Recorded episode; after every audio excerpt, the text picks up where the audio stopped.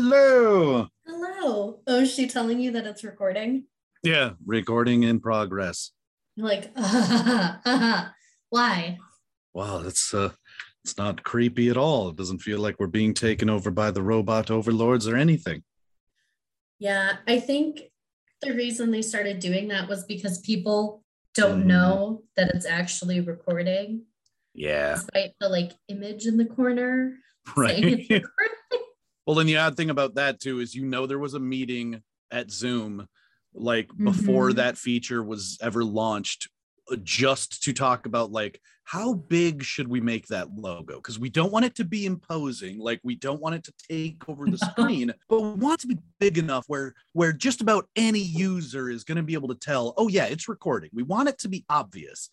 And, And i then glance up and i see it yeah and now they're like oh god we have to make sure that everything is ready to go for every human on the planet Yeah. and yeah you still have that crowd that's like did it record and it's like yeah didn't look in the corner like no i was uh checking my email and stuff it's like okay so you weren't really even like in the You weren't paying attention. You weren't here in this meeting. yeah Yeah. uh, well welcome to this week and Welcome. and episode two i Um, i'm matt I'm Celine. We are your host. Welcome. Woo! Woo. We remembered this time. yeah this sure is peculiar forgot. Yeah. Oh, for sure. We, I don't think we said anything last time. We're great at this. This is peculiar pairings. We're gonna put two things together that don't seem like they should, food wise and story wise. One person who knows what they're talking about, and one person who doesn't know a goddamn thing. Yeah. So uh, that's the basis of this, and um, I'm gonna start just by talking about what we're actually enjoying, or hopefully enjoying yeah. Take it away. for anyone who who the like one person who listened last week still going on like a theme of of fall and you know we're getting into like halloween so i thought i'd go with more of a sweet treat and And this will Uh, come out in October, so it's not exactly off course there. i mean you know we're not going to lift too much behind the curtain I mean, it is october oh well i guess technically anyway Um, so also there was a theme you talked about this week we're going to be talking about mirrors and yes. I kind of wanted to do that. I'm going to be posting pictures of the treats themselves, but uh this didn't work exactly the way I wanted it to. My original thought when you first mentioned that was I wanted it to have like a silvery look. You know, I wanted the drink to Oh. look yeah. And then I realized I have no concept of how to even begin to do that. I'm sure somebody who's like a confectionery genius could find some kind of like silver plating candy type of thing. I have neither the time nor the energy to do that. So what I We're not did, that fancy here. I would like to be, but I don't even know where to begin to do that. And I wasn't gonna do. I didn't have the the, the wherewithal to research that much. Um, You know, maybe in the future someday, but that is not today. for sure. For sure. Well, yeah, when you're working full time, you know, and trying to do this, uh, this is about as good as it's gonna get for now. But so true. but so the idea was that with the concept of the mirror in mind i thought i would try to play the drink and the treat off of that concept so there is uh, the drink is sort of a, a mix of uh, salted caramel baileys as the base um, and then added a Mhm. chocolate liqueur on top of that uh, and then basically any kind of honey. I know I believe you used actual honey. I went with honey Jameson or not honey Jameson. Uh, Jim Beam, and yeah, um, I couldn't find any sort of honey whiskey. And I'm not. the struggle is so real in my life. Yeah, A repeat don't of last think- week, but not as bad. I don't think you're going to regret that because what I got over here is quite strong. Uh, and I know that we we talked a little bit about that we both like strong drinks. Um, this is still pretty sweet and tasty, so I, I think it still works, but it is uh, it's quite strong. Um, yeah, I did mine with whiskey and just added some actual honey in it, and it is it is very strong. So we'll see how sober we are by the end of this right. if we keep drinking. So that'll Although be an adventure. Adding actual honey sounds like a really good move. I, I kind of regret not going that route now, but but It- it's not a- bad drink.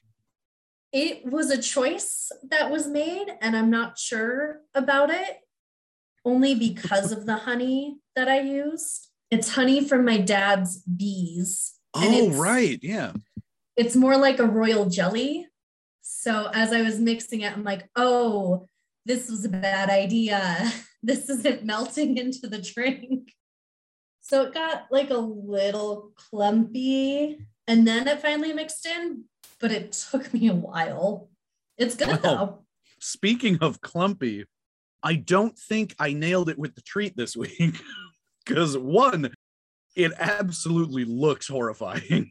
the way that I have it, the way I have it set up is uh neither with presentation nor with actual ingredients does it look attractive at all.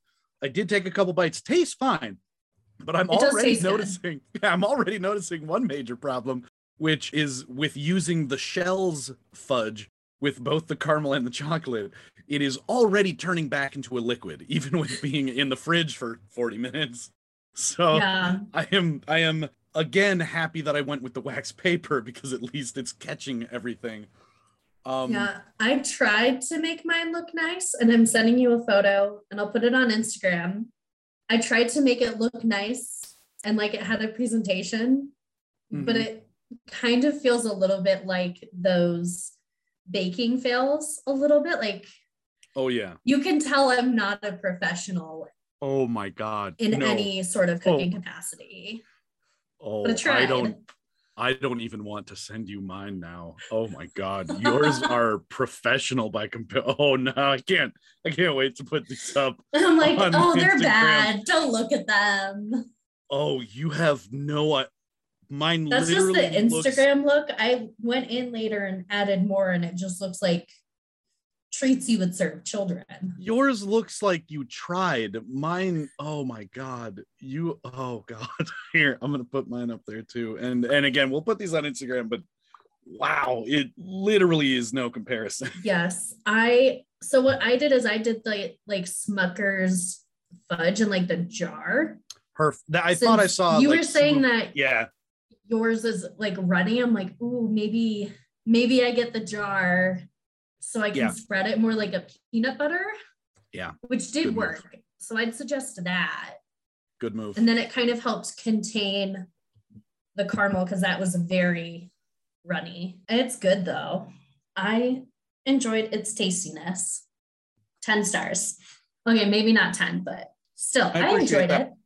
it's uh yeah the i'm i mean it's hard to go wrong with a sort of s'mores based concept That's Um, true.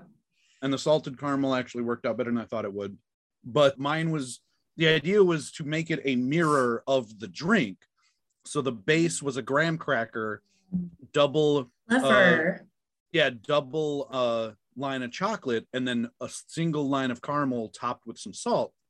And Ah, I see. yes. I Yeah, see. see- I see what you did there. okay, yeah, so it's uh it's sort of it's sort of and then when I made my drink, I even took the picture so that it kind of you could Kind see the like chocolate lines on the bottom. it. a little bit. I was really hoping that it would just magically make this perfect like triple layer thing.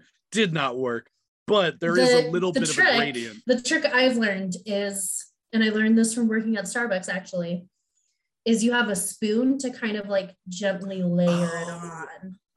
I will say I did. I was aware that there is a trick, but keeping with my theme of doing as little work as possible, I did not look it up.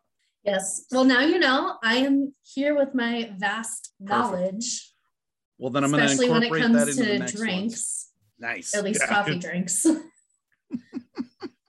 and now we know. It's- yeah, and you know that uh, that's half the battle of life. So. uh That is true. I am going to let you introduce the story, and I'm going to take one more bite before they get completely All liquefied. right. So, going in a little bit of a different direction today, I actually have a PowerPoint. And I will put these images on social media so everyone else can Holy crap! gaze upon them. I feel like I'm like really at like school, and I'm doing like online learning. Oh, it's just images, and I let PowerPoint do everything else. So Once again, you're already ahead of me in like preparation. I'm very organized when it comes to like work type things. I'm not organized in my normal everyday life. Like I lose stuff all the time. Oh. But we're talking about mirrors. So we're gonna get into a little bit of the history, and then I got a great story for you to follow up with it. Oh boy. Mirrors, such wonderful things. The first mirrors ever used were likely pools of water, or just where water was still and you could look into the very murky reflection of yourself Wow. because they had nothing else. Right. Pretty rudimentary technology, but you use what's available to you, I suppose. I mean, we're talking a very long time ago. Right. So I wouldn't expect anything super crazy at this point in time because the earliest manufactured mirrors were polished stone, which was obsidian and volcanic glass. And I didn't find a date for that a long ass time ago. That's when it was Right. used. Whenever humans first started like developing tools, one of the first things they did was be like, I want to see myself. When humans first roamed the earth and they discovered fire, they then discovered pool reflections. They Today's discovered modern mirror. they discovered vanity. They did. In 4000 BC, they started using polished copper, which was then brought into ancient Egypt in 3000 BC. In China, they started using bronze in around 2000 BC. And in Central and South America, that's when they were using stone around that same time. By the Bronze Age, they had bronze mirrors and other mirrors made from other stones like copper, silver, basically whatever you could find. Well, and it's And weird looking at the images that you're that you're displaying because it's like they don't look reflective at all. And granted, I'm No. I'm assuming these are like from from dig sites and stuff, but it's hard to imagine that they would ever get to a point where they could be reflective. Yeah, and you can get metal to be reflective, but the process for like sanding it takes so long. And then over time, just the air and like your fingerprints patina it so it dirties up the metal. Then you gotta like clean it again. It's a whole process. It never Ugh. ends. It's a whole thing. I know. It just goes to show you how vain humans really are, where they're like. I'm going to go through this so that I can just look so at I can myself. look at myself. Yeah, It was the first Instagram. It kind of was. Kind of Yeah. was. Uh, during the Roman Empire, they commonly used silver for their mirrors, and it was so common that even servants had them. Ooh la la. I know, silver, so fancy. Yeah. And they switched the metal a few centuries ago to uh, speculum metal, which is two thirds copper and a third tin, which was more reflective. And that's like what they used in telescopes. Ooh. So that then became very expensive. Because it was being used in telescopes. well, because it was just like more rare to find. You had to like Mm. make the mixture of the metals. And because it was so reflective and they used it for telescopes, they're like, mm, nah, we're going to quarter the market on this. yeah, you're doing telescope quality? Yeah, you got to pay more for that. Yeah. And anything made of metal required frequent polishing. So, You did say speculum, right? yes, All right. That is what the name of the It's a metal medical. mixture thing. is called. Mm. That was the only detail it gave me. It's like it was used in telescopes and nothing else. I'm like, Oh, all right. okay, Cool. I question that, but I'm not going to look into it. Not That's- today. That should be the tagline of the entire podcast. I I'm gonna question that, but I'm not going to look into it. I'm going to put that We'll on, put a it on a t-shirt. t-shirt. Yeah, exactly. So bronze was considered the worst metal to use for this because Oh, good. it wasn't very reflective. Stone was by far the worst. So, you know, that was probably the cheapest. For, for anyone who's been outside and looked at a rock, yeah, you can So, tell that yeah. stone isn't going to be the best mirror. Yeah. in the first century, so getting closer to modern times, Oh boy. that is when they started using glass. And that was thanks to the development of the lime soda glass and glass blowing. Sweet. Yeah. I was trying to find more detail as to how they made it exactly, Mhm. but that was not super clear to me. What they used to do is they would blow one large bubble and then cut it into a circular section. But oh. because it was from like a glass bubble, the image was pretty distorted because it had that curve to it Right. which it evolved. It got better. Then in France, they began to make flat mirrors. They blew a giant bubble, spun it around really quickly to flatten it, and then it was cut into rectangles. This was then made better by the Germans and then perfected by the Venetians. Ooh. I like the idea of like glass pizza. I kind of do too. Do they just like set it on a thing and then just like spin it around real quick? Like, Well, right. Because if they're doing glass blowing, I mean, first of all, it's ridiculous enough that somebody first thought, hey, let's take this molten piece of like melted rock and put it on the end of this tube, and then I'm going to blow and into blow it. Blow into it. Yeah. and then spin it around real fast to make it flat. They must have set it on some kind of plate or something. yeah, I think they had to. So, and Venice is well known for their glass blowing method. So it does not surprise me that they took this technique that everyone else was using and are like, we can do better. Not surprised at all. The Germans were like, well, we have to get in on this. They can do Well, glass it- blowing. They did it before Venice did, and then Venice took it and was like, we can do better. but the Germans said they could do better than the French. So are we surprised? No. That's pretty pompous. Yeah. The Venetian method then became to blow a glass cylinder, cut off the ends, Wow. and then cut along the cylinder and unroll it That onto like wicked. a hot flat plate. So then instead of trying to spin around this blob of hot sand, and you know, I don't know how well that works. I can imagine that like stuff starts to like fly out. At least in my mind, that's how that works. I can see how they're going for it. And they're like, we want Mhm. one, we're sick of this circle and cutting into the rectangle bullshit. We want one big solid mirror. One long thing. Yeah, leave it to the Venetians. They got Yeah, the so blinds, they got the mirrors. I know.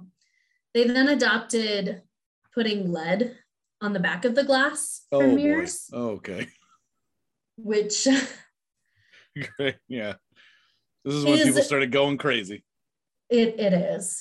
And they started doing this closer to the 11th century. By then, most of it was then done in Spain. But before then, the Venetians had a corner on the market, so like no one else could do it.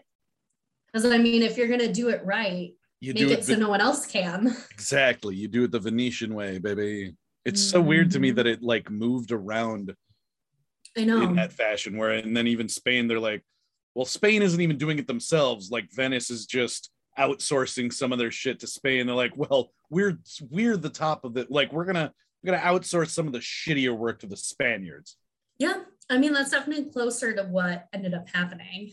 nice During the Renaissance, this is when they developed the fire gilding technique. So they could then produce a highly reflective coat of tin for the backing over the glass. So, like what we have now, more.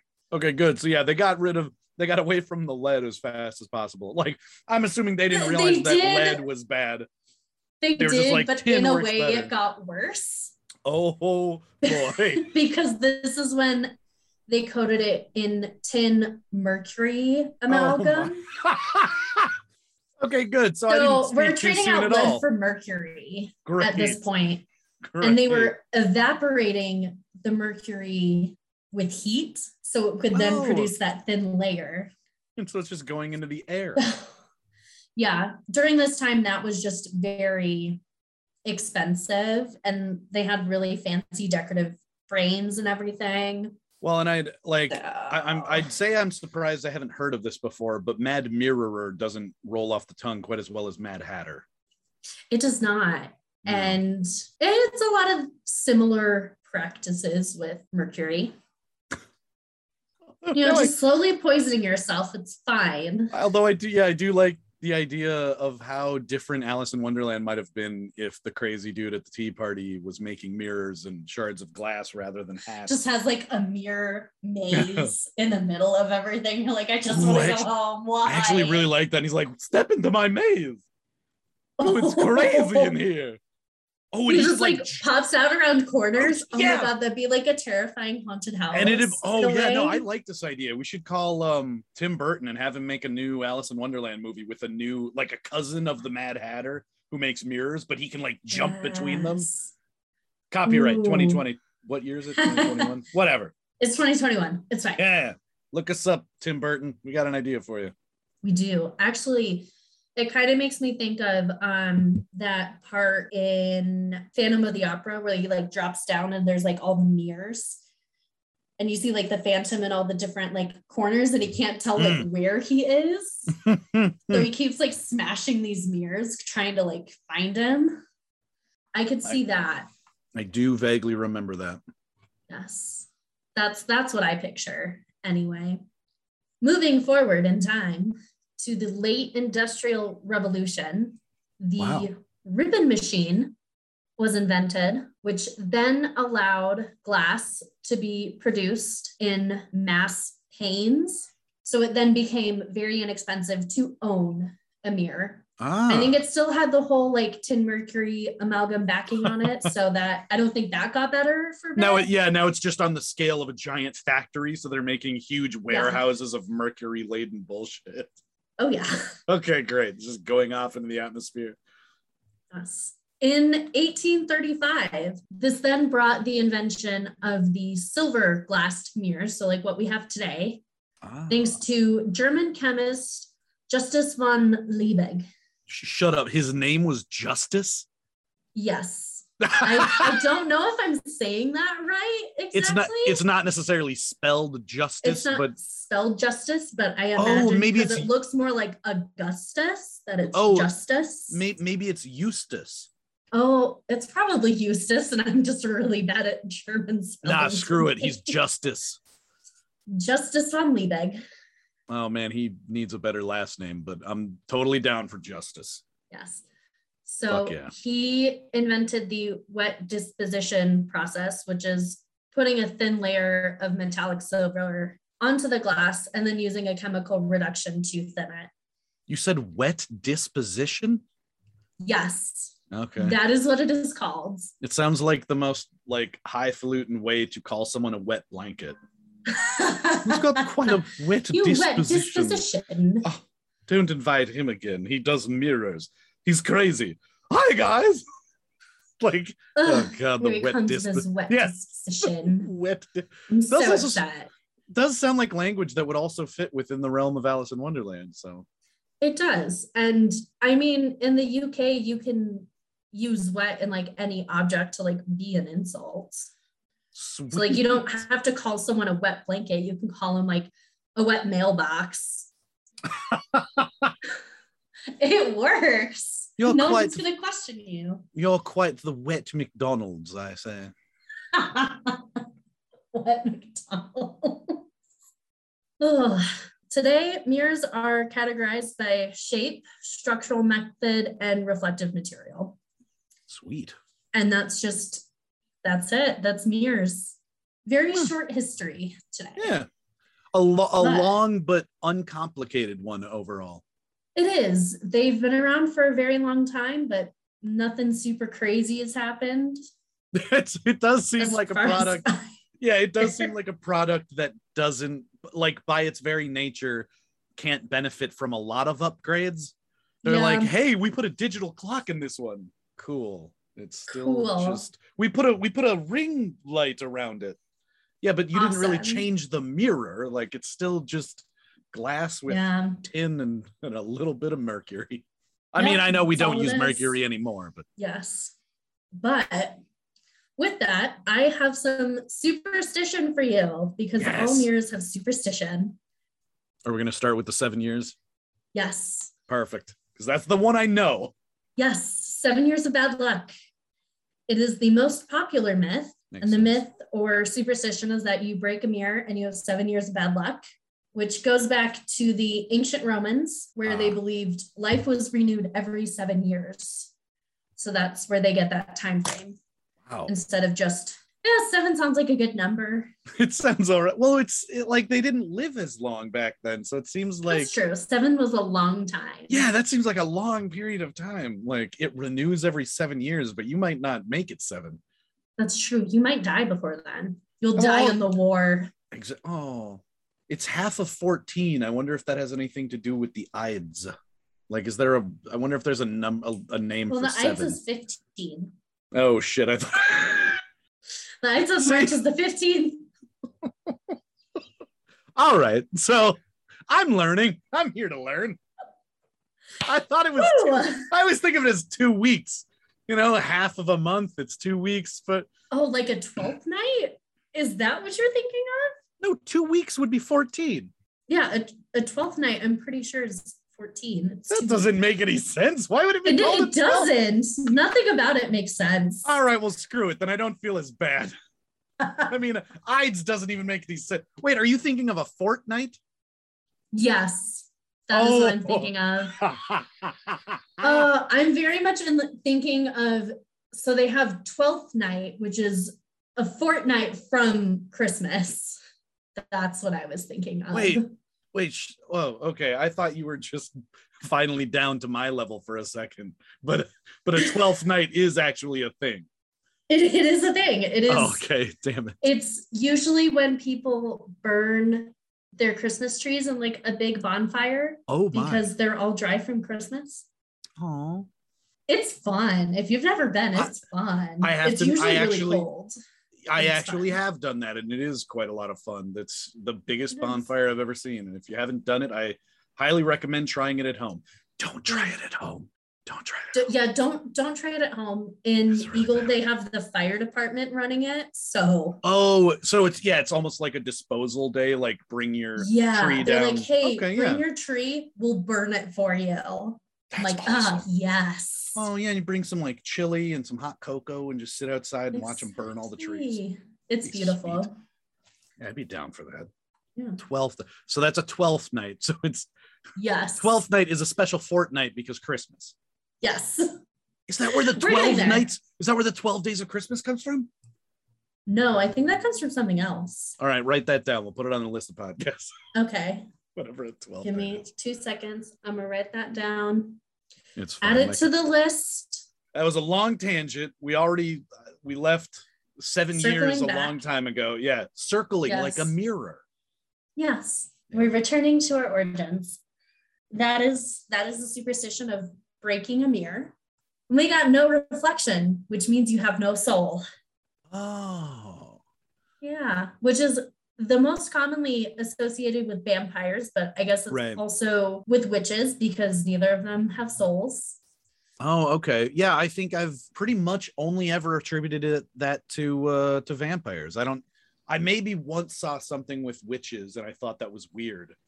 But that makes sense. Yeah. Yeah, like if the original superstition was not having a soul at all, that would make sense. Yes. And the reason they have that as if you don't have a soul, you don't have a reflection is because mirrors are meant to reflect your soul back to you.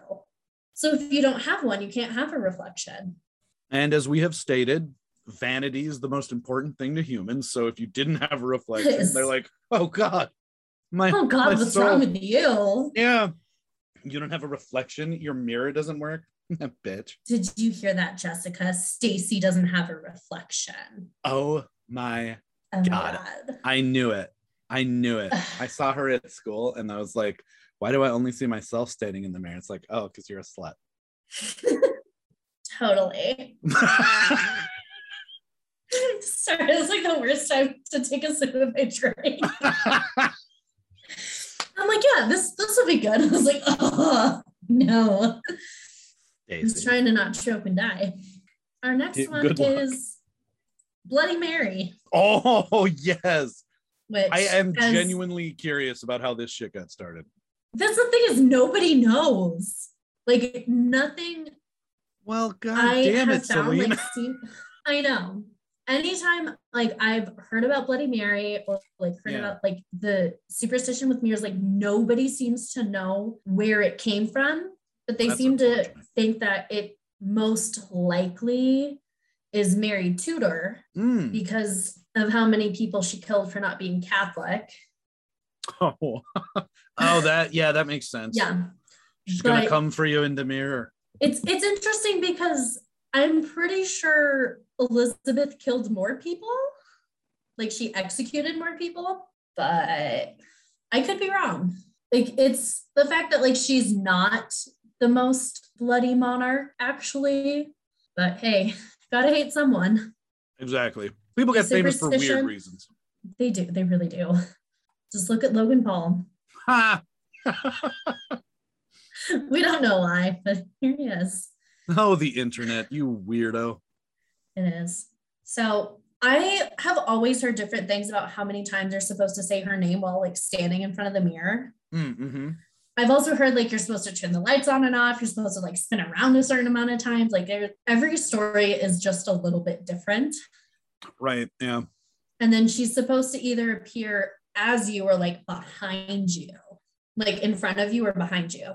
Right. Yeah. The one I even it, it's so different even growing up like with kids at school we would hear slightly different stories and the one that i always remembered hearing the most was turn the lights off and i don't think it was a, requirement but some people would say like you have a candle burning like a single candle burning in front of the mirror and then Mm. she would not necessarily take your place in the mirror but she would appear like as a face in the mirror in front of you and then she would like Yeah. reach through the mirror essentially and kill you or whatever yeah. Ours was you had to turn the lights off and spin around three times and say it. Lame. And then like the same thing, she'd like appear where your face is and like kill you. Which I remember as a kid being like so afraid of that. But then like because you're like spinning around in the dark, you see yourself. oh yeah no it easily i could totally see how that would get incorporated because it would distort your vision just Mhm. enough to make it look like it's happening yeah we i think me and my brother and a couple of our friends did it like twice before the age of eight or something and i just remember it being like wholly disappointing. Like it's just Yes. that's it. But there's always that little bit of tension where you're like what if it actually happens? And then afterwards you think why would we like even if it's Yeah, like why did we do that? yeah even as like like a young skeptical mind like why would you even tempt it? Like it doesn't just on the off chance that It doesn't actually quite make sense. Yeah it's like get grow up a little bit more gain some more knowledge like why would you because the, the outcome is death there's no positive aspect to it like why When you're that young, you do not think of those things. like, very true all. yeah you just um, don't want to look like the the, the scaredy cat That's true. So moving forward, I don't have a photo for this one. So that looks pretty though yeah, we'll we'll get to that one. Um, going back to last week's episode with Mm. using mirrors to see your future husband. Oh, this is one we didn't cover, so this one's going to be a little different. It does incorporate Halloween though, because you have to do it at midnight on Halloween. Perfect. You peel an apple, throw the skin, and it has to be one long length, so it Right, all in right. one one go. Mhm. You throw it over your left shoulder with your right hand, and you are supposed to see your future husband in the mirror. And I'll get into like the logistics a little bit more. oh, the logistics are important. This. So you're This supposed to have a lit hokum. candle Oh, okay. in front of the mirror. And like after you peel it, you then take a knife and cut it into nine pieces, into nine slices. Wow. You're supposed to eat eight of them Oh my god. and then throw the ninth at the mirror. Yes. I don't know why, but I was really hoping that part of it would result in throwing apple peel at the mirror. I don't know you why. throw the physical apple slice at the Yes. mirror, and your future husband is supposed to catch it. oh and- my. If he doesn't appear and doesn't catch it, then you're supposed to die, you know, as per last time. Right, exactly. If this doesn't happen, death, because there's no other alternative. Right. There's I love how how much of that era was just like, eh, you know, and uh If if Death. if you decide Die. to tempt fate, then uh yeah, you die. Yeah. Our next bit of superstition is feng shui, Oh. which, if I am actually saying that wrong, I would love for someone to correct me because I found out recently that I pronounced lychee wrong. I And I'm like, no one has corrected me in like ever. I I can't I can't even say that I know what you're talking about enough to say that you're wrong. So You know, in I'm sure um, it's fine. bubble tea, you can have like the jelly. It's like one Oh. of their it's one of those, like one of the flavors. oh okay. Yeah, I've been saying that wrong. I'm like, oh, no one has ever corrected me on this, and I feel terrible. Eh, I mean, I'd like to pronounce things correctly when possible. that's So, true. One of the things you are not supposed to do is have a mirror that faces your bed Oh. because it is believed that while you're sleeping, your body and spirit is repairing itself. True. Which so is you're sort of true. Yeah. negative. Yeah. it's I understand this one. Like this to me Yeah. makes more sense. You're releasing that negative energy. So if you have it facing your bed while you're releasing this energy, it's then being like reflected back to you. Oh. So then oh. you're regaining that negativity. I thought you were gonna say it like got trapped in the mirror or something, but that's No, we'll get to that, but that's a different thing. okay. and you're supposed to have a mirror facing your door when you come like when you walk into your place which is what this photo is Gotcha. because it is supposed to It'll, like, scare repel- away spirits from like entering your home Nailed it. yep it's a repellent Just just for the record, that's what I was gonna say. you So, we're in the totally same wavelength Perfect. Totally called it. Um, so there's one with getting good luck on your marriage which i've never heard this one But I'm assuming it ends in It's- death. If like no it does not wow, okay. Actually, so it's as a newlywed couple, so like you're supposed to do this shortly after you say your vows. You and your spouse are supposed to look into the mirror with each other. And what it's supposed to do is create an alternate universe where your two souls can live together forever in happiness. Aw. I know this sounds like super sweet. Like, yeah, but then in reality, Oh. you and your mortal husks are left with each other for uh, a temporary like so it creates an alternate universe where Yeah. like alternate versions of you get to live happily and then you are left in this realm to just be like, well, I guess we're stuck together now. Yeah. I mean, I don't know if maybe part of it is the idea with like your soul getting trapped in mirrors, that like that's what the idea is like supposed to then be after you die. Either way, I think my vibe for this Right. episode is I'm going to try to find any positive thing you say and turn it negative. I think that's fine. It's good to be skeptical. for sure. And one of the other things with good luck is uh, they do this in the Jewish tradition, which is breaking the glass. I always wondered about that. Yeah. Yeah, it's the more pieces it breaks into is like the more years of happiness you have together. Oh, interesting. So you want that thing to really break. I was gonna say they chose a good medium then, because glass is notorious for lots and lots of shards. It is. We're gonna get into covering mirrors. Oh my, that's a good one. I know. So you're supposed to do this after someone passes away, and you're supposed to do it like almost immediately. Right, right. Because if a soul encounters a mirror before their body is buried, they will get trapped into the mirror. Oh God. With this, it is believed that if you have a mirror and it just suddenly tarnishes, that is what has happened. Yeah. or a lot of people will report that if this is what they think has happened to their mirror, they'll see the face of the deceased person in the mirror, like when they look into it. Ooh, that's creepy. Yes. If you want to know more about that, look into the mirror that Zak Bagans has at his haunted museum. Because he has a mirror that is supposed to do that, but I cannot for the life of me remember who it was. I believe it was someone involved in the mafia. Like the Hobbit Mafia, like from the Shire. No. you said his name was Zach Baggins, right? Cousin of Frodo. Zak Bagans. Come on. The ghost hunter from Ghost Adventures. Oh, Or as they say on, and that's why we drink Zach Bagel Bites. we apparently run in different circles because I have no idea who this is. Oh, we follow him on Twitter. So Okay, you can just look on there and you right. just look for his stuff. I'm gonna come for you, Baggins. Oh God, don't do that. I'm gonna Block us on I'm- everything.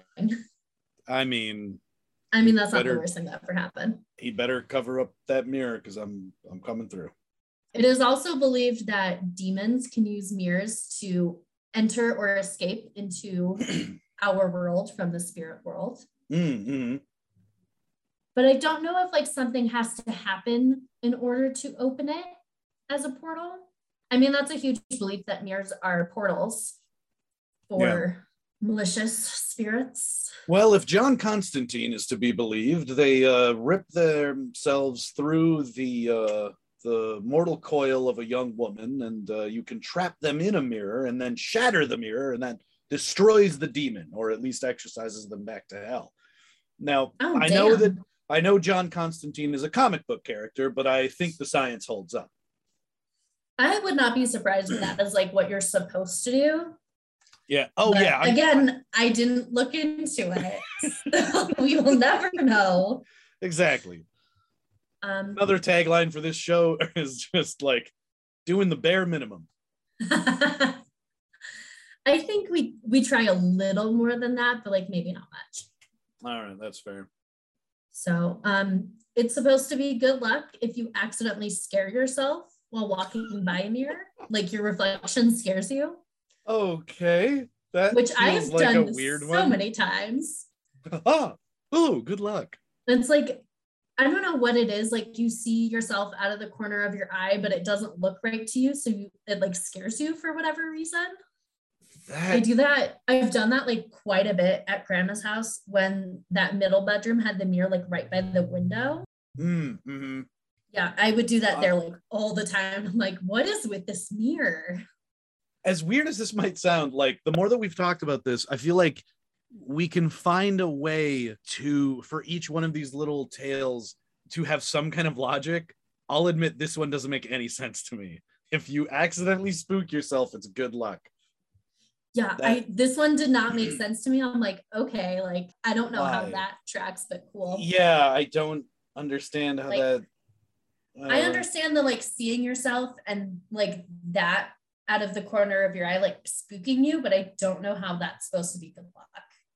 Well, and if there was more to it, like like if you see something that you weren't expecting, like it's it's like a demon trying to possess you, but when you look at your reflection and you get spooked, it scares the demon away. Like I could, and then you have God, I feel like such because- a badass. right. Oh my god! Ah, gotcha, demon. Ah. Yeah, my sheepish Ah. my sheepishness has saved me once again. And now a year of good luck for no reason.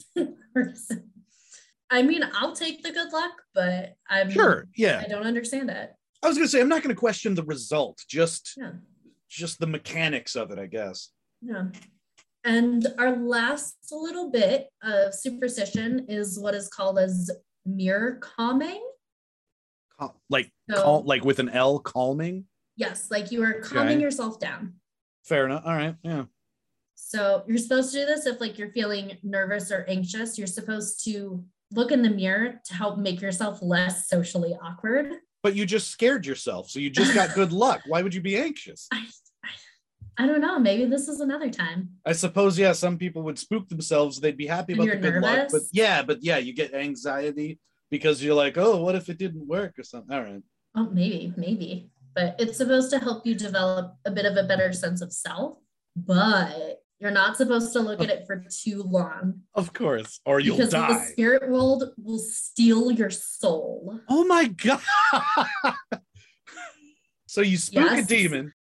You spook a demon to give yourself good luck. long and they take your soul. Well, but that's just gonna build your anxiety more. How are you supposed to use the mirror to calm yourself when all you can think of is, okay, I better set a timer. And not to mention, like back when this was prevalent, I'm sure they didn't have like like good clocks and stuff to time oh, themselves. Oh, How do they know how long they're supposed to look? God damn. I Man, really don't know.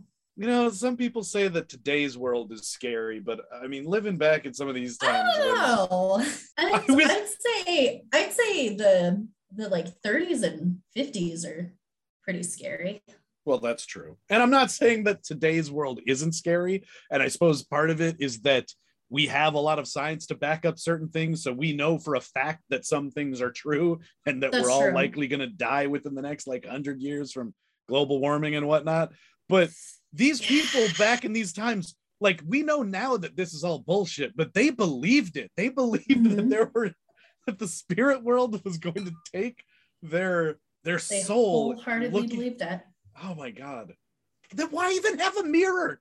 People they're vanity. know. Vanity. See? Vanity. All comes Vanity back wins humans. every Yep, time. It's like capitalism. Capitalism always prevails. That's true. That's true. It all literally always does. It so tough. It's just a yeah, it's just another step up from vanity. Wall Street is capitalism's mirror. It is. It kind of is actually. Mm-hmm. And if you Look stare too long, it'll steal your soul.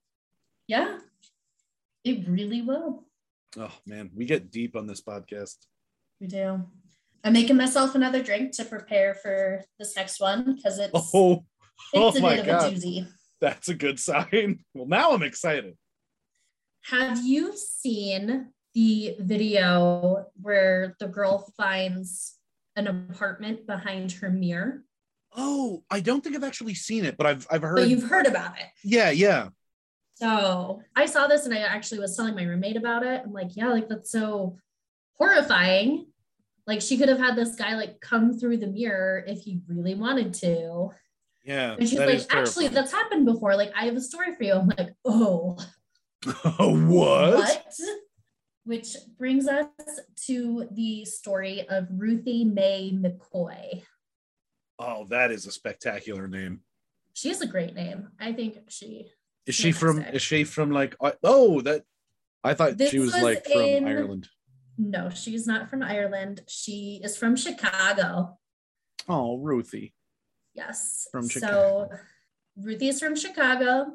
The more I read about her story, the more I'm like, I respect Ruthie so mm-hmm, much. Mm-hmm. So during the time Ruthie was living in the south side of Chicago in the projects of ABLA, she lived in one of the brownstone Y-shaped buildings called the Grace Abbott Homes. I'm pretty sure those are still standing today, as far as I know they are. She lived in what was considered one of the most dangerous buildings in ABLA. oh, And the building she lived in was most known for its dark interior, malfunctioning elevators, pitch black stairwells, cocaine, and PCP addicts. oh my God! Plus people in the walls. Jesus Christ, Yeah. Ruthie, Ruthie, get out of there. I know. So, Ruthie was born in Hughes, Arkansas. She was one of eight children. So, imagine like one of our aunts and uncles, I one was of just eight. gonna. Yep, I was just gonna say that sounds about about right for Yeah. that time. When she was very young, her family moved from Arkansas to Chicago, which I guess at the time that was the thing for a lot of families of color to do was to move to Chicago from the South. Hmm. I don't blame them. yeah, that's, that's fair. Not necessarily specifically Chicago, but leaving the South generally Leaving the seems like a good in- plan. in general, especially during the like 20s. That would have been around when she was born. I didn't get an exact date, but she would have been born in the 20s and 30s. Yeah, it seems like generally the further back in time you go, the more good of an idea it becomes to leave the South. Yes. Ruthie attended Phillips High School for a little more than a year. Not sure what she did after that, but she did start to show some signs of mental illness beginning in her 20s. Oh, Her family and relatives were not entirely sure what her mental illness was. And of course, during that time, mental illness is not a thing you really did anything about. for sure. Yeah, you were She- you were just the weird one. Yeah. And for her, like some of her signs and symptoms were paranoia. She'd talk to herself and she'd have some like bouts of anger. She'd just get really angry sometimes. Okay, it's starting to sound like you're just describing me. like, oh god, am I Ruthie? no.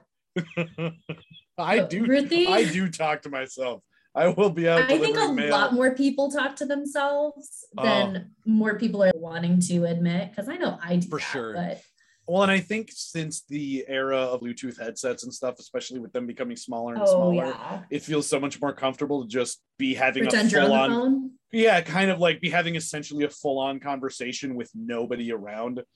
And oh, I'm Oh, yeah. basically just standing there like, what kind of bread do I want? Is this kind of the, and I'm like literally speaking questions to Like, no do one I like for want this bread or like do I? Yeah. I do that at the store. Like I, I do this in my normal life. it's just a thing. Okay, I do feel a little I- better then. Not.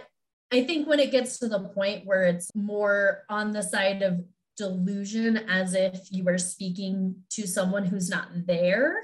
If I start actually talking to the bread and expecting it to respond, I'll uh yes, I'll I think help. that's where it starts to kind of have that. It starts to kind of be more that line.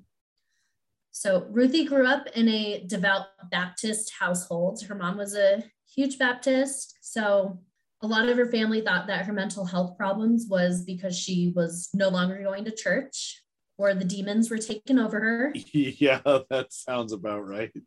Yeah, unfortunately. Un- yeah, unfortunately. You ain't getting Uh, enough Jesus.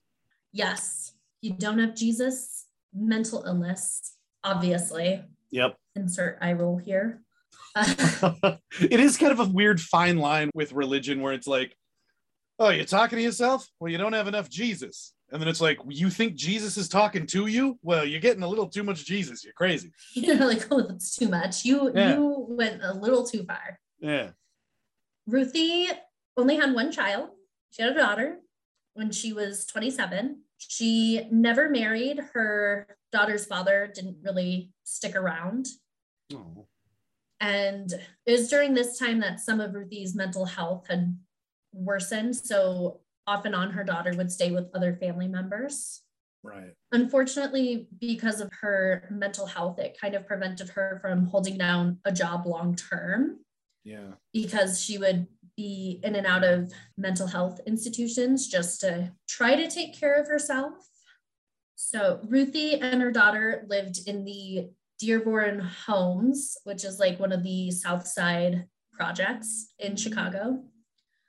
They later left to then live in the what they called um, ghetto apartments on the south and west sides of Chicago. I didn't get any names for Okay. those specific buildings. At one point, Ruthie was taking care of her grandson. I think she had grandsons, one of her grandchildren, while her daughter was in jail for about a year, during which Aw. their basement apartment flooded. Oh my gosh. Yes. You're And that having a was, rough go. yes, she had a bit of a rough go of it. And I, like, whew, Yeah. I don't know what I would do in this situation. I'd be really upset. With her basement apartment flooding in the Humboldt Park apartments, she then applied for emergency housing, Fair. where she requested to live at Wentworth Gardens on the south side so she was closer to relatives. And Yeah. she specifically requested to not be in a high rise building, which is what ended up happening. She ended up then being placed in the Abbott homes in May of 1983. So those buildings, she was on the 11th floor. Oh wow. So absolutely nothing she wanted. She preferred to be in the ground levels. She Although I can wanna be higher imagine- I, I've actually find that to be a slightly odd request considering that her basement apartment just flooded. I'm like, yeah, put me as high up as you can get. I don't want that flooding shit to go down again. With that, it doesn't quite make sense, but it'll make sense a little later on Fair enough. All right. with just the way like these buildings worked with other people. Oh, okay. it'll make sense. So while living at Abbott Homes, Ruthie was known as like the bag lady. She would dress as such, curse at strangers, and wave sticks at teenagers that were in her way. Oh my. Although her neighbors had said she had recently turned over a new leaf and was being a little less ornery, A little less. a little less, but I like how she's a I crazy mean- cat lady without any cats. So she's like, I'm just gonna give me these bags. I mean, Ruthie, you do you. Yeah, I support it. go get it, Ruthie. You be you be that crazy bag lady. That's all right. Unfortunately, with a lot of people in this building, they all faced some struggles with mental illness. So, having to deal with mental illness while living in the projects, like you're dealing with demons inside as well as like outside your home. Right. So, That sounds like classic US. it does. It's America. Yeah. Not much has changed. No. Uh, that's the unfortunate part. yeah. So the first two years, Ruthie lived in her apartment with her daughter, her daughter's boyfriend, and her two grandchildren. Although Ruthie and her daughter's boyfriend did not see eye to eye and they would often fight with each other. Shocker. I know. In 1985, tension had grown to be enough that her daughter, her daughter's boyfriend, and her grandsons ended up moving out Oh, which only seems to aggravate Ruthie's mental health condition, which yeah. makes me sad because she then, since she was living alone, she's then living in constant fear of like being mugged or burglarized. Oh, for sure. She, yeah, she had her apartment complex changed the locks at least twice while she lived there. And Damn. some of her neighbors said her behavior started to seem a little more bizarre. Like she would wear heavy winter coats in the summer and Ugh. several pairs of pants. Oh my And then in the winter, she would be like laying in the snowbanks making snow angels. Well, that's just fun. I was gonna say that just sounds like she's living her best life making Yeah. snow angels. The She's been- winter she's been- is a bit much. She's been overly hot all summer. She's super excited for it to be winter. That just sounds yeah, that just sounds She just nice. sounds like a winter person to me. exactly. In 1986, Ruthie had to take one of her grandsons to the emergency room while she was watching him as he had fallen down the stairs. Oh, Although, because of her mental health, she was having a little bit of erratic behavior. And some of the people working in the emergency room saw it as troublesome and oh, did she? speculated that she maybe abused her grandson. Oh, So they called the Department of Child and Family Services, Mhm. which she then became upset about, understandably, because she didn't do that. And her family attests that she had never done so to her Mhm. grandsons, her grandchildren. She loved them. she may be crazy, but she's not that crazy. Yeah. And at that point, she was then institutionalized by the state of Illinois and was given an official diagnosis of ISPI schizophrenia, which is a Oh. residual type of schizophrenia. Weird. Yeah, so it is characterized by the absence of prominent behavior, such as like social isolation, peculiar behavior, vague speech, and odd beliefs. Okay. I'm like, the majority of the categorizing a lot of country. people. Yeah, like that's that sounds really relevant right now. I'm sure they have more strict guidelines, but I didn't look it up because I didn't think it was important to the story. Well, and it's on brand for us. Yes, it is. Exactly. So at this point in time, Ruthie was very close to moving out of her home. So this is 1986, 1987. She was wanting to move out of the projects and into a better living situation. Yeah. She had recently received assistance from Supplemental Security Income SSI for her mental disability. And that program more than doubled her income at the time. And they also retroactively paid her for Oh wow. the benefits she should have received, which I feel like that's unheard of. No kidding. Go, Ruthie. Go. Yeah. So she then got like a lump sum of like $2,000, which I feel like in the 80s, that's pretty good money. Sure. Yeah. I'll take. So- yeah, I'd take two grand. That she was happy to get that. Yeah. So unfortunately for Ruthie, that did kind of make her a bit of a target because she didn't have just like neighbors who wanted to rob her. She had a lot of preachers and ministers reaching out to her, which Oh yeah. yeah, this really bothered me because since like she had grown up in a more religious household, having preachers and people that she doesn't know Yeah. reaching out to her and being like, "Oh, give us money," like that seems really predatory to me, and that doesn't sit right with me. For sure. Yeah. No, it sounds totally predatory. Yeah, she had a Baptist preacher from Fort Lauderdale, which she never lived Wow. in Fort Lauderdale. So he like Right. would write to her for money and he'd be like, Oh, open up your pocketbook and give Jesus a beautiful love offering of the largest bill you have. Wow. She had a minister in Ohio offer her a special personal bottle of water from the Jordan River in exchange for a donation. She, Very nice. I, I know. She had a New York minister send her a piece of sacred anointed wood that she was to oh, knock on three Jesus. times and then sleep on for one night and one night only. And then Wow. pay for the postage to return it with the donation of $18. On top had, of the what the Yeah. hell? and then she had a lot of solicitations from the fundamentalists, which is the LDS church. Oh wow. And that's actually to me, the fundamentalists are it's a very, I would say, extreme group. And maybe we'll cover that in another episode. Okay. Some of the stuff blows my mind.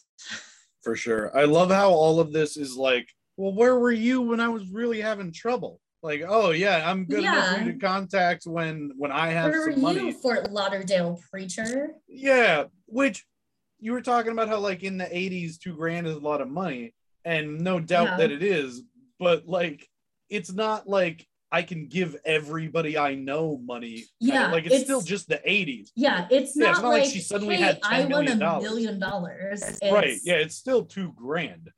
Yeah. Like it's it's a good chunk of money, but it's not that good. Right. But they still want it. They still Yeah. And Hmm. Ruthie's daughter hated to see her mom give money to any of these con men. She's like, no, like, don't do it. yeah, for sure. I would totally be Ruthie's daughter in this situation, but like, don't give them a dime. yeah, absolutely. Deserve nothing. But Ruthie would send it anyways. And she'd like, oh, like, you just don't have faith. And, Ruthie. you know, I kind of see grandma doing something like Mhm. this in a way. yeah, which makes for me sure. like a little worried. But grandma at least has like the wherewithal to be like, yeah, Grandma's still Yeah. doing pretty good. She's pretty smart. The uh she is. I've gotten worried a little bit. There was a woman on one of the routes I delivered who uh she literally stopped me when I was delivering mail to their apartment complex once and asked me about like how to handle these like is there any kind of list she can get on so that she doesn't get these solicitations because uh Aw. She sent this this one dude sent her a letter in the mail asking for $20 and she didn't want to give Oh, him $20 no. but he sent another letter and so she Oh, gave him no. $20 and i was like oh no yeah no that's not what you're supposed to do and she's no, like and then he file sent for harassment. oh for sure yeah but then she he sent another letter so she sent him another $20 and i'm like no no you No, throw those you away do not you throw them away. You do not Yeah. send them money if they do not leave you alone. You take that as evidence yeah and file for harassment because they will not leave you alone. yeah i was like that is you did Ugh. that is the opposite of what you should do you should tell them to do not don't give them anything. yeah give them zero money On April 22nd in 1987, Ruthie called 911 at about quarter to nine, absolutely frantic. She explained to the dispatcher that someone was trying to come in through the cabinet in the bathroom, so like the wow mirror Like, cabinet. yeah like behind yeah behind the mirror so behind the like medicine cabinet mirror. yep And she was stating on the phone that they threw the cabinet down and that they were trying to get in the bathroom. Like they couldn't get in, but they were trying to, and she was she was obviously scared.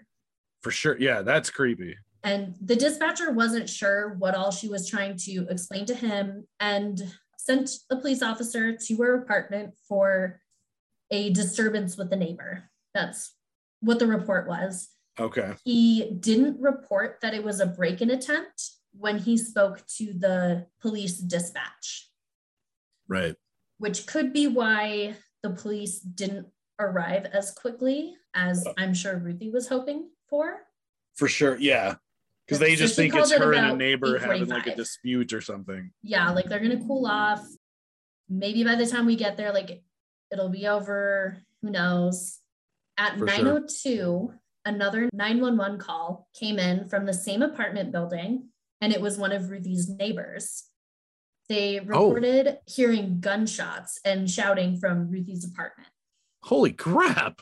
So then two more police officers were sent to the scene. So at about 9 10, four police officers arrived at the apartment building. They drove around to the office and got a key for Ruthie's apartment, which didn't work. Oh my. So Okay. they weren't sure if they should break into the apartment since she didn't answer when they knocked. Right. And they tried speaking to other neighbors. No one answered across the hall. The neighbors down the hall said they didn't hear anything. They contacted the office and were like, oh, like, should we break into the apartment? Do you have a different key? They said, no, we don't have a different key. We don't think you should break in because if something happens, like you're liable for damages. Mm-hmm. So they considered their options and they ended up leaving the building at 948. Wow.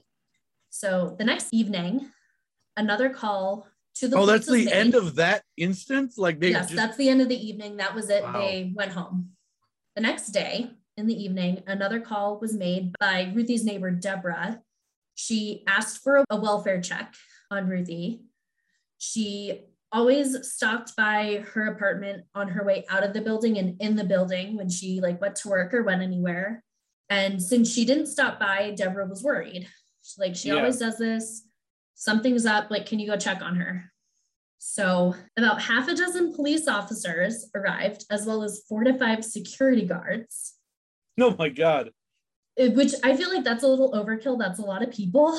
But they felt bad about the last night because they're like, we really didn't do anything yesterday. So we'll yeah, uh, but to have like 10 to 11 people for a welfare check is, that is to me, that that, seems like really absurd. Like, I I already forgot that it was much for just the night before. yeah, I already forgot it was just a welfare check. Yeah, they knocked on the door. They didn't answer. Again, the security guards are like, no, like, don't break down the door. The tenant could sue us for property damage. Like, we don't want to deal with that. So, Right. and they're like, and then, like, if you do that, someone has to like guard the door for safety because they don't have a door anymore. Hmm. They're like, oh, okay, I guess we'll leave. So then the next day, Deborah called again. Good on you, Deborah Go, Deborah, go. she contacted the office and she's like, hey, no one's answering. Like, no one seems to be doing anything about this. So the office for the building then brought in a carpenter to drill through the lock. Wow. Like, okay, fine. We'll do something. We'll do something. Finally. Yes. It's only been They- two, three days. They then found Ruthie in her bathroom, laying on her side in a pool of blood, hand over her chest, and wearing one shoe. Oh. She had papers and magazines and coins thrown all about the apartment. There were signs of a struggle. Police officers said there was a bit of a smell. So they're like, oh, this definitely didn't happen like today. I don't know why I was expecting a better outcome. I really thought that she was going to be fine. She was going to be fine sitting on her couch sipping tea.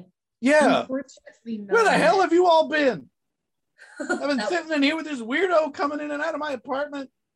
to be fair, that would actually be a great ending. I thought that I really thought that's what it was gonna be. That she's just sitting there, and some No. dude was in a pool of blood. She's got a gun. She just She's like, well, he broke into my house. mm-hmm. No, that was unfortunately not the case.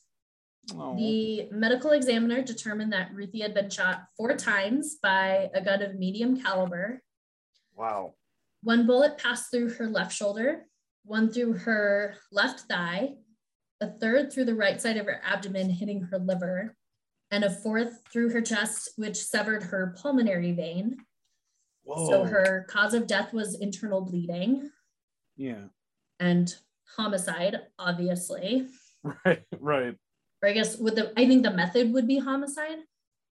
So the medical examiner believed that even if they had gone there that first night and tried to take her to a hospital just because of her injuries, she wouldn't have lived.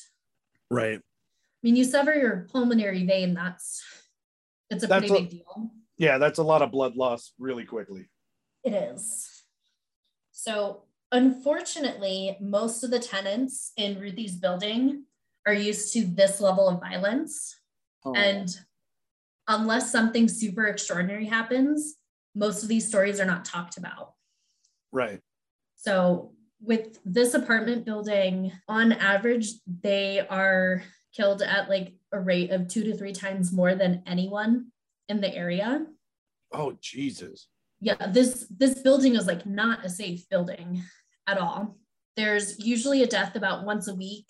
Oh my two to god. Three times, two to three times in the summer because that is a real thing that like there's more homicide in the summer months. Right, right. People The- out and about heat- just doing more stuff. They yeah. The heat gets to people and people are like way more angry. Yeah. Wow. So Two to three times. yeah, at the end of April, Ruthie was one of three residents killed in that apartment building. Good God. So, two days after her body was found, an unknown assailant beat one of her 40 year old neighbors to death. Oh my God. Three days after that, a 25 year old female resident ended an argument with one of the other 20 year old residents by stabbing her in the chest, which took place outside of the building. So, they were both residents God. of the building. Right. There is some speculation as to whether or not Ruthie knew her attackers, since they said there was no evidence of a break in, but her mirror was gone and that was never found. Oh wow. And in the call, she was saying that they were like breaking the mirror down. Yeah. So on June 10th, they found two. So by then, they had found two suspects. Yeah. And that was when her story actually became news. So about a month and a half after her death, then Oh, people wow. were talking about it. Yeah. Because at the same time, there was another death that had happened. And part of the reason Ruthie's death was overshadowed, as well as like the other deaths of people in her building, was because this other woman that had died lived in a suburb. She was white and she was like a white collar worker. Yeah. So now that you've got a white person involved, it's like, well, now we gotta check in on this. Yeah. So unfortunately, her death was considered insignificant. Oh And God. the death that um, kind of overshadowed hers was that of Nancy Clay. And she died in a high rise fire. Oh shit. So she Ruthie had Ray. all the coverage through May, and throughout her case, everyone talked about how the 911 system had failed her. Yeah. Whereas in Ruthie's case, that wasn't talked about Yeah. which we'll get into because that really bothers me. But it, her death like did raise questions, but it just didn't come until later. And one of the big things was particularly about how her building and the calls made from her building were neglected by police with multiple calls, although no one in her building or in the projects was shocked by it Yeah. because they just for whatever reason that building seems to have a lot of death Yeah. Two to three times a week seems like, like, very much. common for people to have break-ins murders people shove down elevator chutes Oh God. throwing babies out of windows which What? What? Why? What did I the babies don't do? know. Well, you're talking about the heat I getting to people. don't Holy know. crap. It's That like there's crazy. something about this building. I'm like, this is like, what is going on here? And before Ruthie's murder, so about a year before, at least a year, people had been breaking into apartments and people had been making reports about it. And people were using the mirrors oh. and Oh. pipes to hop from like apartment to apartment and you could climb above like on the sides of the pipes Yeah. And it was easy for people to get around and with the cabinets only being secured by six inch nails and like nothing more Oh. you yeah. hit that enough it's coming down Good God. so it like it was really well known in that building for people to purchase or rent adjoining apartments Yeah. and then they would move from like apartment to apartment and they would use that to escape police Oh my God. That's fucked up. it is all kinds of fucked up and when questions with the police were raised when they had a spokesperson first talk about it they're like oh like we can't discuss anything until there's a full scale investigation hmm and that they were going to talk to the police officers involved, neighbors, the security guards, and all of that. Like they were going to do their due diligence. And then when they were later asked about the progress, they're like, oh, like we didn't need to talk to anyone because there isn't really anything to report. Nothing to report. People are throwing babies out of windows. That's something that should be reported. I know. And God. they're like, you know, like we think it was the right call, just like it was the right call to not break into Ruthie's apartment and sure all of that. And some of the people in the area, and especially like after hearing this report, speculated that had the call not come from the projects, that they would have broken into the home. Right. They would have said, no, this is absurd. Like you're not answering the door. We have yeah, reason we'll, to suspect something has happened right we'll deal with the consequences of like damaged property later we need to know whether or not this person is okay yeah so it it baffles me that they kind of used some of that as a reason to not do that welfare check especially when she like wasn't answering right and, yes like they had been called multiple times about this and like she she had called because something was happening and she's like someone's trying to break into my house yeah, she made a call. They go all yeah. the way out there. She doesn't respond. There isn't even like a muffled voice from the other side, like, I'm fine, thank you. No, there's nothing. There's just, yeah, and they're just like, ah, I'm sure it's all right. And the department stated that with so many 911 calls from the projects being hoaxes, that they have to consider what their course of action is and like what to do about it. Like they have to think about it more. Yeah. Which I feel like is kind of stupid because no matter what, like when you call 911, they should be showing up. And maybe that's my privilege in thinking that that's what they're supposed to do and not necessarily having a, distrust of law enforcement. Right. Because I can imagine if I was in this situation and I didn't trust the police, like I maybe wouldn't necessarily call them. The one handle it myself. The one parallel that I can that I can relate to with this, and I'm not saying that this is on the same level of insanity or whatever, but the idea of like it being a repetitious kind of call for them to go out there and they're like, ah, it's probably nothing. When when I was a freshman in college, I lived in a dorm where, for whatever reason, the other guys thought that it was just the greatest thing in the world to pull the fire alarm. And oh, it God. went, yeah, it went off probably three times in my first week. And I was actually really shocked because, especially knowing now where the fire department was located, they were there within a minute. I mean, it was mm-hmm. remarkable. They were on top of it within that month. Like by the end of that month, it they would show up in 10 minutes because dudes just oh no yeah they just kept pulling it and those of us who were yeah. not involved in that were kind of like you know, you assholes are putting the rest of us in danger because like if, if something actually happens and we yeah, need them, they're not coming. So, yeah, they're not going to give a shit, which uh, I would uh. think they're totally justified in doing. Like, well, stop pulling the fire yeah, alarm. Like in a way, if if that is like what is happening, like you can't blame them because you're like, yeah, like that's annoying, but at the same time, like you always want that to be the response that they show up quickly. Right. And I, yeah, and so I'm I'm gonna say again, I'm not like necessarily saying that this is the same kind of level of thing, but like from yeah. a community standpoint, like if I was someone living in that building, I would be upset with like, yeah, if you guys would stop doing random stuff around my apartment, we might have better response happen. times. Yeah, we might have better response times. But yeah, that's also just talking about idiot freshmen. So it's a yeah. bit easier for them to understand that like it's there's not actually a fire. Yeah. So, in the months leading up to Ruthie's death, her daughter had reported to the leasing office of the apartment that someone had already tried to break into her mom's apartment.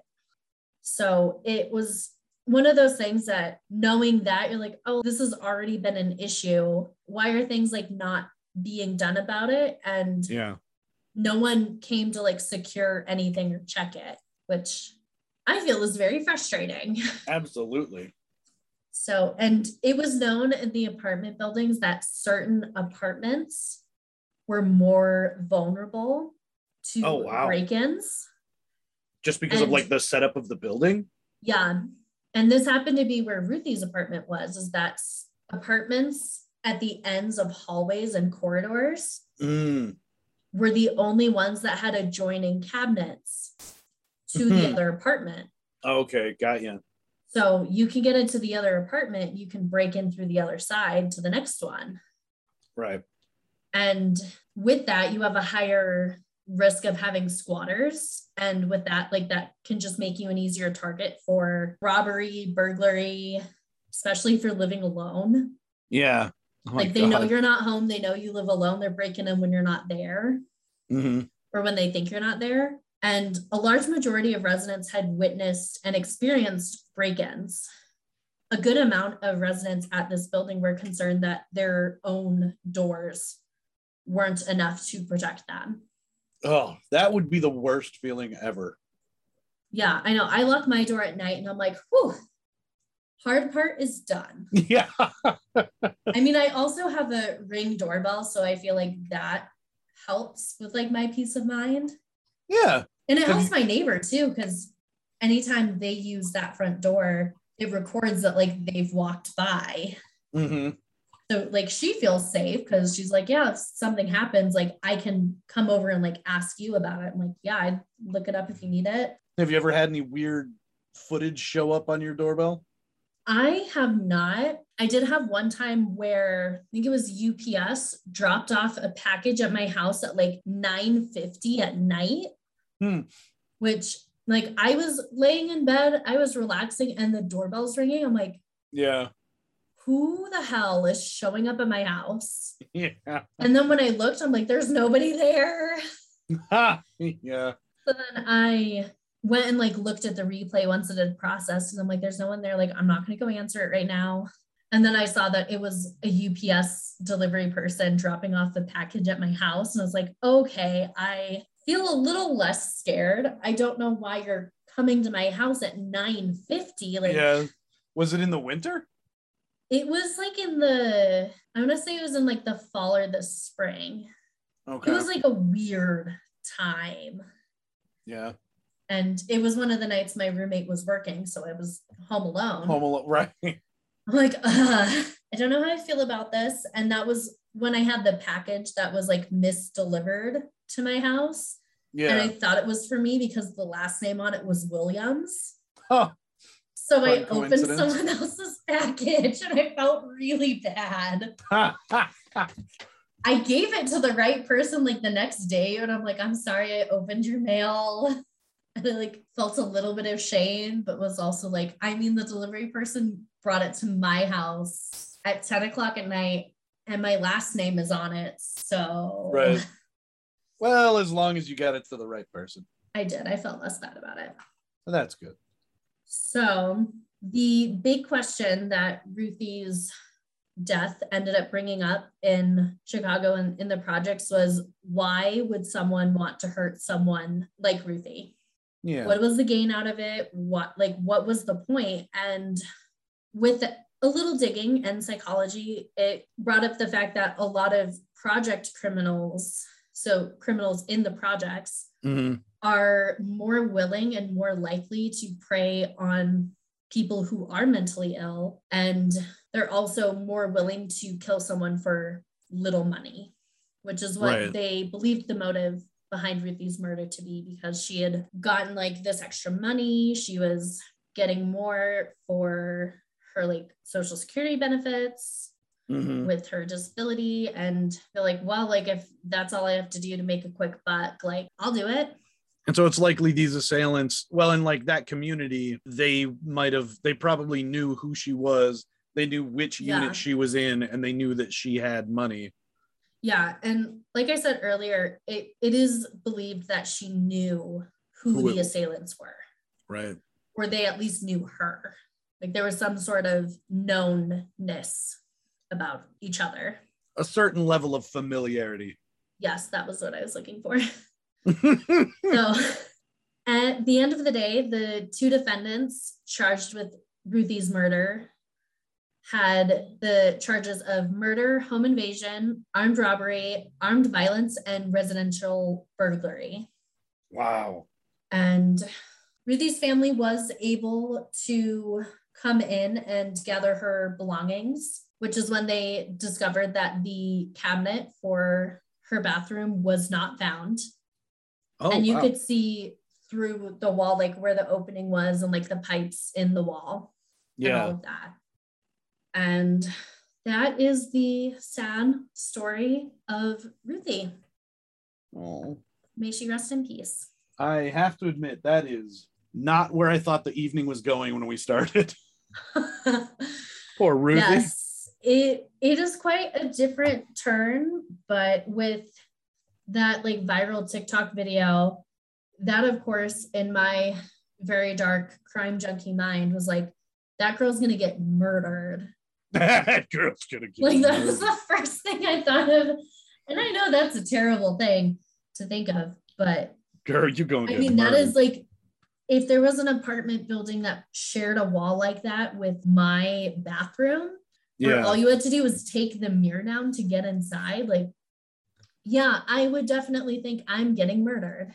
for sure. Yeah, like if you knew it was that easy, of course, yeah, mm-hmm. of course you would. That'd be terrifying. Yeah. So, and Ruthie's murder brought up kind of the idea again, I believe, of the Candyman murders, Yes. which we'll do another time. Okay.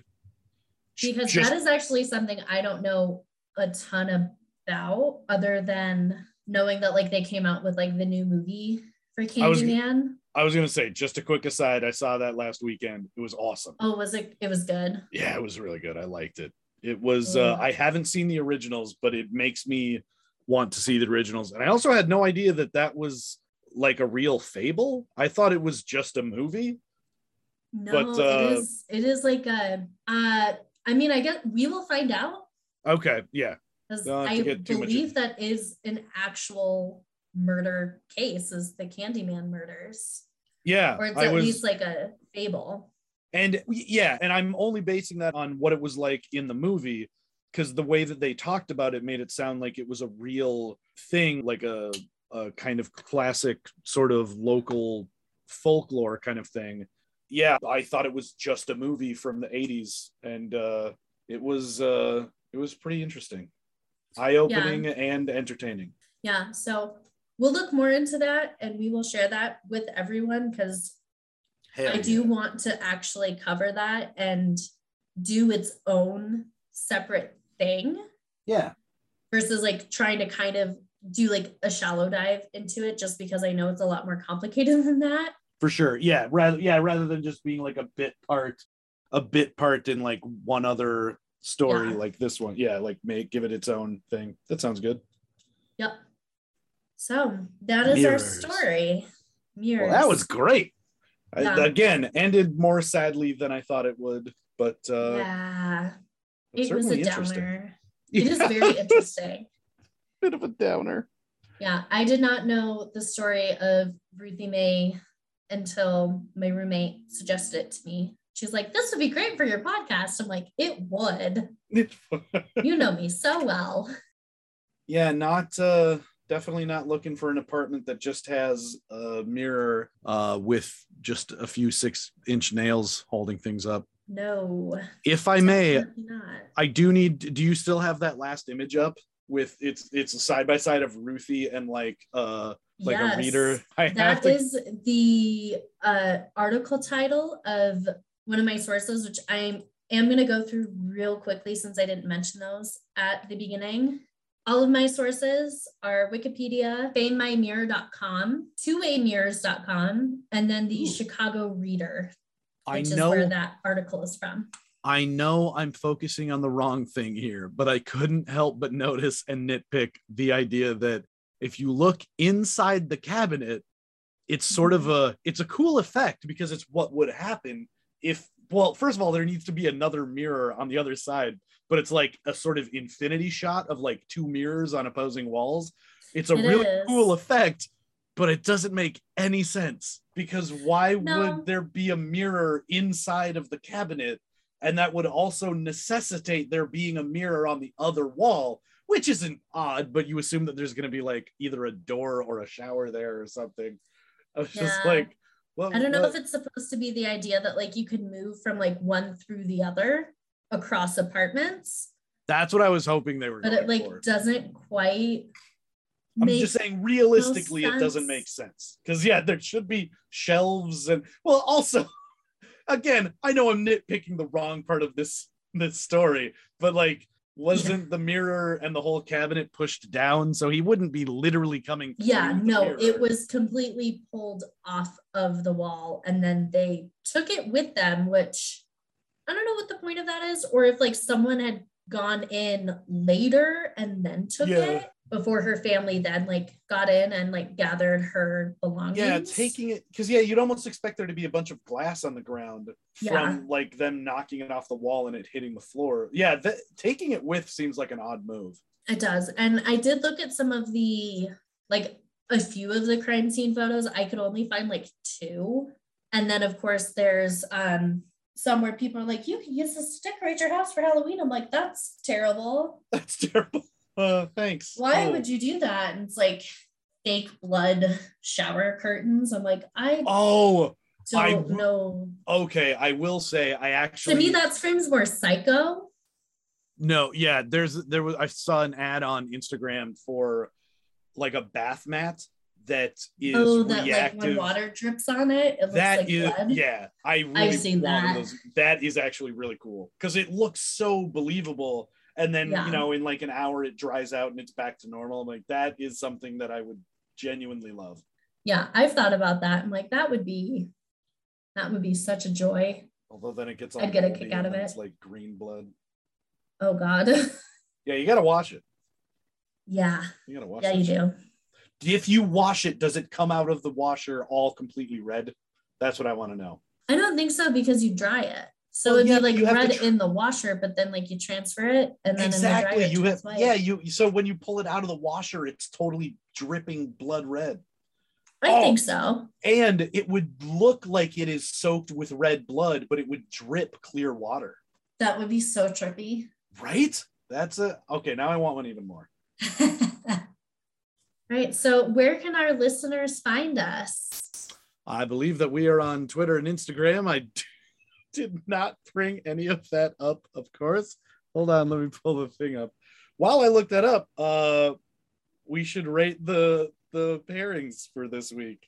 so i'm gonna give the drink a solid seven Okay.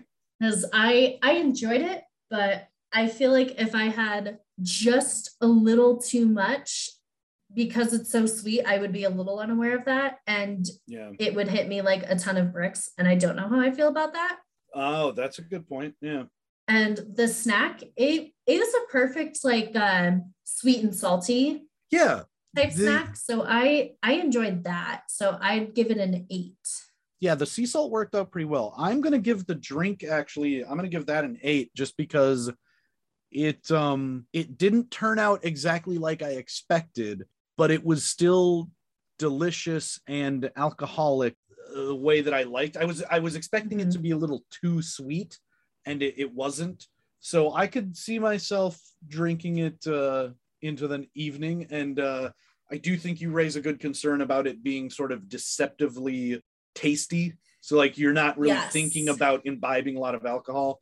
But yeah, it's not it like when you drink a glass of wine and you're like, ooh, I know I'm gonna get drunk from this. It's like, will Right, I? right. Probably not. And then you're like, oh wait. the uh the treat on my end, and I'm gonna take one more picture before I clean everything up. Um I We just had have a plate slight- of caramel sauce now. yeah, we had slightly different experiences with that. And uh I'm gonna go ahead and give mine a four. The taste was definitely phenomenal, but the the presentation and the end result were not great. It is literally just a pile of mush on my plate. Now, I did eat all of the crackers and stuff, but uh, it turned out a little rough. There again, flavor was great. The flavor was was what I was hoping for, but it was not definitely not something. I should have I should have just gone back to the store and did what you did with like the actual kind of gel like fudge and uh, yeah, and gone with the the knife. yeah.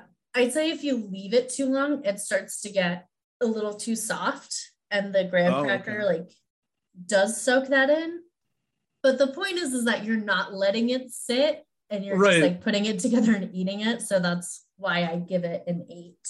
Oh, okay. Well, in that case, you know what? Uh, I I think maybe I'll go with five then, just because the The one- upgraded to a five. well the the one advantage that mine has is if you get it in the fridge enough, um, because it is that shell coating version, it doesn't actually soak into the cracker Oh, oh Until think you- about that. until you take it out and then let it sit for 20 minutes, and then it becomes Yeah. a pool of mush. But yeah, it actually the first the first initial bites were actually pretty great. Yeah, I was pretty decently pleased, and it kind of satisfied that like sweet and salty mix that I love because I usually have uh, Yeah. cravings for like salty stuff. Like that's more the snack that I'm like, yes. I like Mhm. sweet stuff, but I'm definitely more of like the savory type. yeah it that worked out really well i was surprised i also liked um did you get the same kind of uh graham crackers in like the mini I did. packs i i really like that just because i i don't need that much sweets so it was nice to be able to open like just a half pack of like just the eight Mhm. squares um Yeah. and and be like yeah now i don't feel like i have to eat the entire like pack of The entire thing of graham Yeah. crackers. yeah it worked out Yeah, good. that is very nice. I I did really enjoy that. Yeah. And now I just have graham crackers for just a snack if I want. hell yeah and a buttload of alcohol Yes. Well, if people want to, they can find us on Twitter at at peculiar paripod. The end is spelled P A R I P O D.